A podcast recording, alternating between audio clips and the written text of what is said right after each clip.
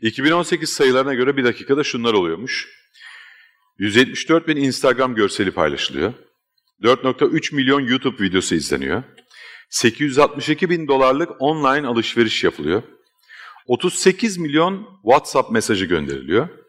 260 bin, 266 bin saate denk gelen Netflix içeriği izleniyor. Bir yandan da bugün mesela Hollanda'nın 100 e, tane Hollandalı'dan 90'ında e, kişisel bilgisayar varken bir yandan Türkiye'ye bakıyoruz. Bu oran 7'ye denk geliyor. AB ortalaması ise 55. Cezayir'de 1, Hindistan'da 3, Kenya'da 2 bilgisayar. 67 akıllı ev sistemi satışı varmış. Twitch'te izlenme Tinder, 481 bin tweet atılıyor. 375 bin uygulama indiriliyor. İnanılmaz rakamlar. Bir yanda tıpkı para gibi büyük bir zenginlik var, diğer yanda da eşitsizlik ve erişim problemi ki teknoloji artık parayla birleşti. Coin, Facebook, Libra, blockchain gibi dünya teknoloji nereye gidiyor? Sosyal fayda için kısa yoldan ne üretebilecek bu teknolojiler? Şimdi bu panelde bunları konuşacağız. Bilge Turcan, Borga Aruta ve Soruhan Ünlü'yü alkışlarınıza sahneye davet ediyorum. Merhaba, bahsedildiği gibi e, çok konuşulan bir konu aslında. Teknoloji hayatımızı değiştiriyor. Ee, iyi yönde mi değiştiriyor, kötü yönde mi değiştiriyor? Bir yanda teknolojinin ne kadar yıkıcı etkileri olduğunu, geleneksel bizim üretim şekillerimizin nasıl değiştiğini tartışıyoruz. Ee, bir yanda da aslında teknoloji bugüne kadar yapılmasının çok zor olduğu ya da erişilemeyen e, konuları e, sağlama şansı var. Ee, burada da özellikle işte e, Zipline, Kiva gibi örneklerde gördüğümüz gibi e, dezavantajlı insanların e, ekonomiye, e, onların sağlığı ve e, esenliğine katkıda bulunan çok güzel girişimler de var. E, bu kadar öncelikle Saruhan Bey'e ben e, dönmek istiyorum. E, işte yapay zeka, e, makine öğrenmesi ve bütün bu teknolojik gelişmelerin e, iyilik adına sosyal faydalarından neler yapabileceği konusunda sizin çalışmalarınız var McKinsey olarak. Aynen. Böyle bir raporunuz da var. Bu konuda bir sizi dinlemek istiyorum. Tabii ki, tabii ki. Geleceğin teknolojileri diyoruz aslında ama biraz daha yakın gelecek hatta belki bugünümüzden bahsedebiliriz bu konuda. Zaman 1800'lerden 1900'lere gittiğimizde kıyasla hatta 1900'den 2000'lere gittiğimizde kıyasla bile çok daha hızlı akıyor bugün. Bunu ne açıdan söylüyorum? Biraz önce girişte de söylendiğini veri anlamında çok daha fazla veri var bugün hayatımızda. İnsanoğlu her yıl bugüne o güne kadar yaşadığı yılda biriktirdiği veri kadar veriyi tekrar biriktiriyor.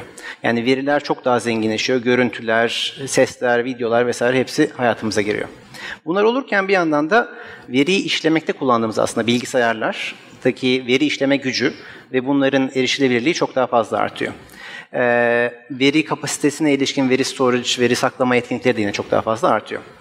Bunları aslında bir araya getirdiğimizde daha önce belki daha eski gelecek, daha eski geçmişte bir 10-15 yıl kadar hayatımızda olan yapay zeka, makine öğrenmesi gibi teknolojiler akademi dünyasındayken bugün biraz da hayatımızın içine girmeye başladı. Yapay zeka dediğimiz şey nedir? Bir makinenin aslında insan zekası ile, insan beyniyle bizim özdeşleştirdiğimiz düşünme, algılama, öğrenme ve hatta karar alma gibi bir takım yetkinlikleri hayata geçirebilmesi.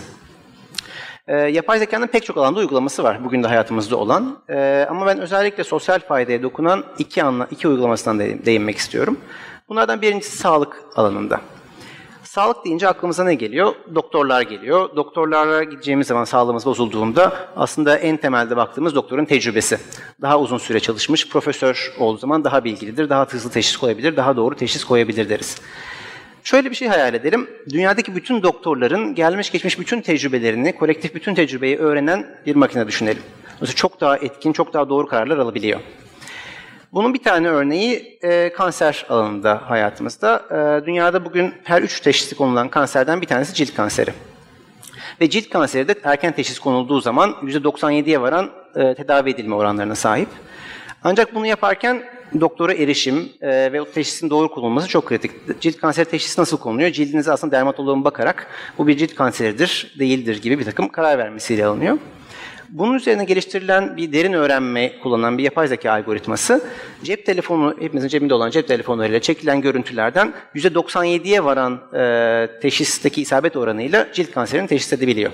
Ve buradaki erken teşhis tabii ki daha fazla insanın hayatta kalmasını getiriyor. Ama burada bahsettiğim, bu arada bu %95 dediğimiz teşhis oranı doktorlar tarafından yapıldığı zaman %86 seviyesinde kalıyor. Şimdi burada önemli bir nokta var yalnız. Yani yapay zeka doktorların yerine mi geçecek? E, hepimizin yerine robotlar mı gelecek e, diyebiliriz.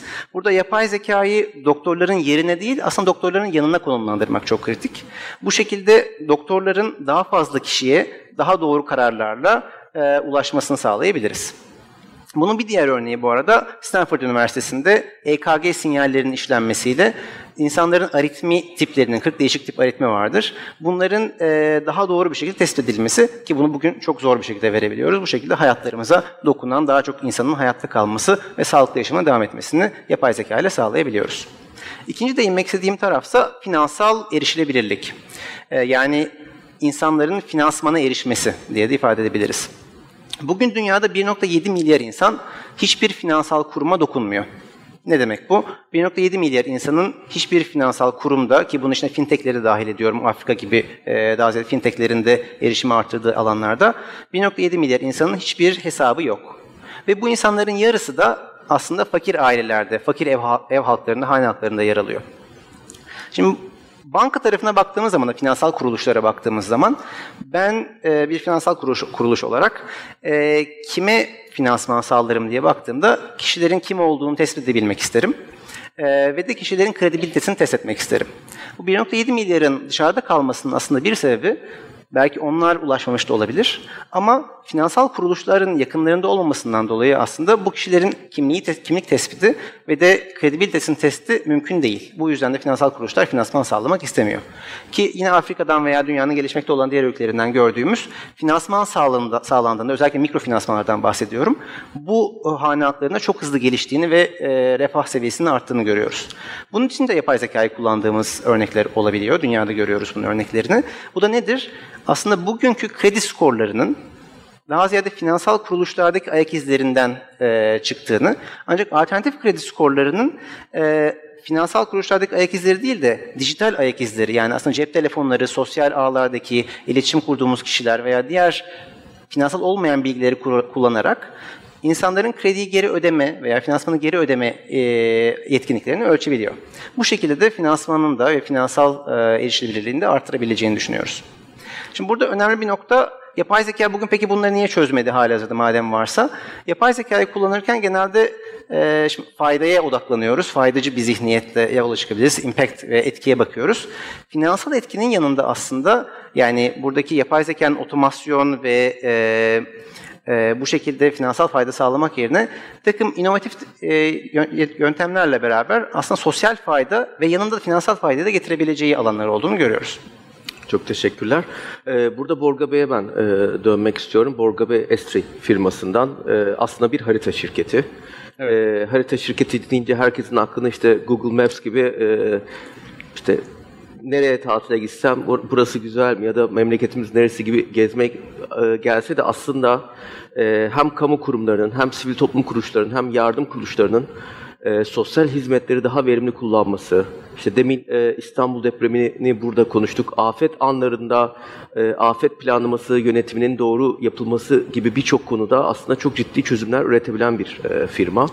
E, burada özellikle e, sizden bu teknolojiyi e, coğrafyaya indirdiğimiz zaman ne oluyor onu biraz dinlemek istiyorum. Tabii. Şimdi genel olarak baktığınızda aslında e, şu anki teknolojinin bize getirdiği çok şey var. Ve her yerden de bir veri akışı içerisindeyiz. E, ama bu veriyi kullanırken nasıl kullanabildiğimiz çok e, bizler için kıymetli. Bizim yaptığımız şey aslında hani CBS, GIS diye geçiyor, coğrafi bilgi sistemleri anlamında. E, veriyi konuma dayalı olarak kullandırtabilmek. Tabii ki bunun e, bize çok fazla aslında faydası var. Özellikle e, sosyal fayda anlamında dediğiniz zaman kimlerin nerede ne gibi ihtiyaçları olduğunu biliyor olmamız gerekiyor. Bunları hangi kaynaklara, neredeki kaynaklara yönlendirmemiz gerektiğini biliyor olmamız. Yani işin içerisinde hep bir nerede var. Dolayısıyla bunun cevabını vermek için sunmuş olduğumuz çözümler aslında bizlerin buradaki faydayı çok daha doğru bir şekilde yönlendirebilmeyi ve kaynakları e, ihtiyaç sahipleriyle buluşturabilmeyi sağlıyor baktığınızda. Biz genel olarak en azından şöyle bir paylaşımda bulunabilirim. Hani Dünyada 60'a yakın sektörde e, ve yaklaşık 350 binden fazla kurumla çalışıyoruz. Dolayısıyla e, hem buradaki özel sektör tarafında hem kamu tarafında hem de e, geliri olmayan organizasyonlar tarafındaki pek çok çalışmada ne gibi ihtiyaçlar olduğunu ve ne şekilde kullandıklarıyla ilgili e, gözlem yapabilme şansına sahip oluyoruz. Şimdi eğer birazcık daha sosyal fayda tarafına gelirsek eğer ve burada teknolojinin kullanımına gelirsek Burada özellikle konuştuğumuz konular arasında işte son zamanlarda hep yapay zekayı sizin de bahsettiğiniz gibi e, makine öğrenimi, derin öğrenme gibi konular e, çok gündemimizde yer almaya başladı. E, e, son zamanlarda işte IoT'yi konuşuyoruz. E, bununla birlikte işte iletişim çok daha yaygınlaşıyor. Makinelerin e, iletişiminden bahsediyoruz. Aslında bütün bu verileri çok hızlı, çok kolay bir şekilde e, bizlerin yorumlayabiliyor olması e, gerçekten büyük avantajlar sağlamış oluyor. Biz biraz kendimizi şöyle aslında nitelendiriyoruz. Bir nevi dünyamızdaki pek çok sorunu hani işte hava ısınmasından bahsediyoruz, e, mevsimler değişiyor diyoruz, işte okyanuslarımız kirleniyor diyoruz. Tüm bunlarla ilgili olaraktan aksiyonlar almaya çalışıyoruz. Bu aksiyonları alabilmemiz için öncelikle veriyi en doğru şekilde e, anlıyor olabilmemiz ve bunların üzerine çözümler üretiyor olmamız gerekir. E, buralarda e, bizim araçlarımızla en azından gözlemlediğimiz kadarıyla makine öğrenimi örneğin gerçekten bize müthiş bir hız kazandırıyor ve pek çok şeyi e, çok hızlı bir şekilde belki normalde bizim e, yüzlerce yılda hesaplayabileceğimiz şeyleri çok hızlı bir şekilde yapabilmemizi sağlıyor. Bir iki örnek vermek isterim. Örneğin biraz evvel e, konuşmacım sana İstanbul depremine değindi e, makine öğrenimiyle herhangi bir zamanda e, sizler bir şehirde oluşabilen hasarla ilgili olaraktan çok hızlı bir şekilde e, aksiyon alabiliyorsunuz. Nasıl? E, anlık bir e, uydu görüntüsü olabilir veya dronlar var şu anda. Drone görüntüleriyle birlikte siz herhangi bir şehrin görüntüsünü hızlı bir şekilde e, analiz edebileceğiniz ortamı sağlıyorsunuz. Makine öğrenimi burada nerede devreye giriyor? Orada koordinatlarıyla birlikte her bir e, hasar görmüş binayı otomatik olaraktan tespit edip sizin burada otomatik yine ilgili ekiplere görevler yönlendirmenizi, onları müdahale etmenizi sağlayabilecek ortamları yaratmanızı sağlıyor. E, dolayısıyla teknoloji bizim çok işimize yarıyor. E, ve biz bu noktada da özellikle e, yeni gelecek olan e, gelişmelerle birlikte çok daha hızlı bir şekilde veriyi kullandırtabileceğimizi düşünüyoruz. Bunların da her alanda bizler için çok çok büyük faydaları olacaktır. Sadece hani felaketleri konuşmayalım, güzel şeyleri de konuşalım. Yani burada e, sonuçta e, pek çok e, STK'lar, pek çok yerde e, inisiyatifler alıyorlar ve e, burada e, ihtiyaç sahiplerine e, bu eğitim ihtiyacı olabilir, e, yerleşimle ilgili ihtiyaç olabilir, göçmen sorunu konuşuyoruz veya kadın erkek eşitsizliğiyle ilgili e, aksiyonlar almaya çalışıyorlar. Günün sonunda bunların hepsi nerede, kimlerin başına ne geldiğinin analiz edilmesi, bu, bunlara bir çözüm oluşturulması ve onlara yardım edilmesi üzerine kurgulu. Dolayısıyla da e, biz de CBS tarafıyla e, bu teknolojilerin bizlere çok büyük faydası olduğunu görüyoruz. E, aynı zamanda da bunları da sağlamaya çalışıyoruz. Çok teşekkürler. Burada e, Borga Bey'le Saruhan Bey'in bahsettiği gibi e, teknoloji e, sadece e, genel sektör değil de aslında sosyal e, hizmetlerde de iyilik için sadece iş gücü ve maliyetlerin düşürüldüğü, e, verimlilik sağlayan bir mekanizma değil aslında geçmişte çözülemeyen sorunların çözümü için bize yenilikçi yaklaşımlar sağlayabilen bir e, kısmı var ve e, Saruhan Bey de belirttiği gibi aslında bir e, bir yan iş, bir sosyal hizmetler değil aslında gerçekten finansal getirisi olan e, unicornlar çıkarabilen bir e, farklı bir e, iş alanı. E, bu açıdan tekrar teşekkür ederim konuşmalarınız için. Sağ olun, teşekkürler. Çok teşekkür ederiz.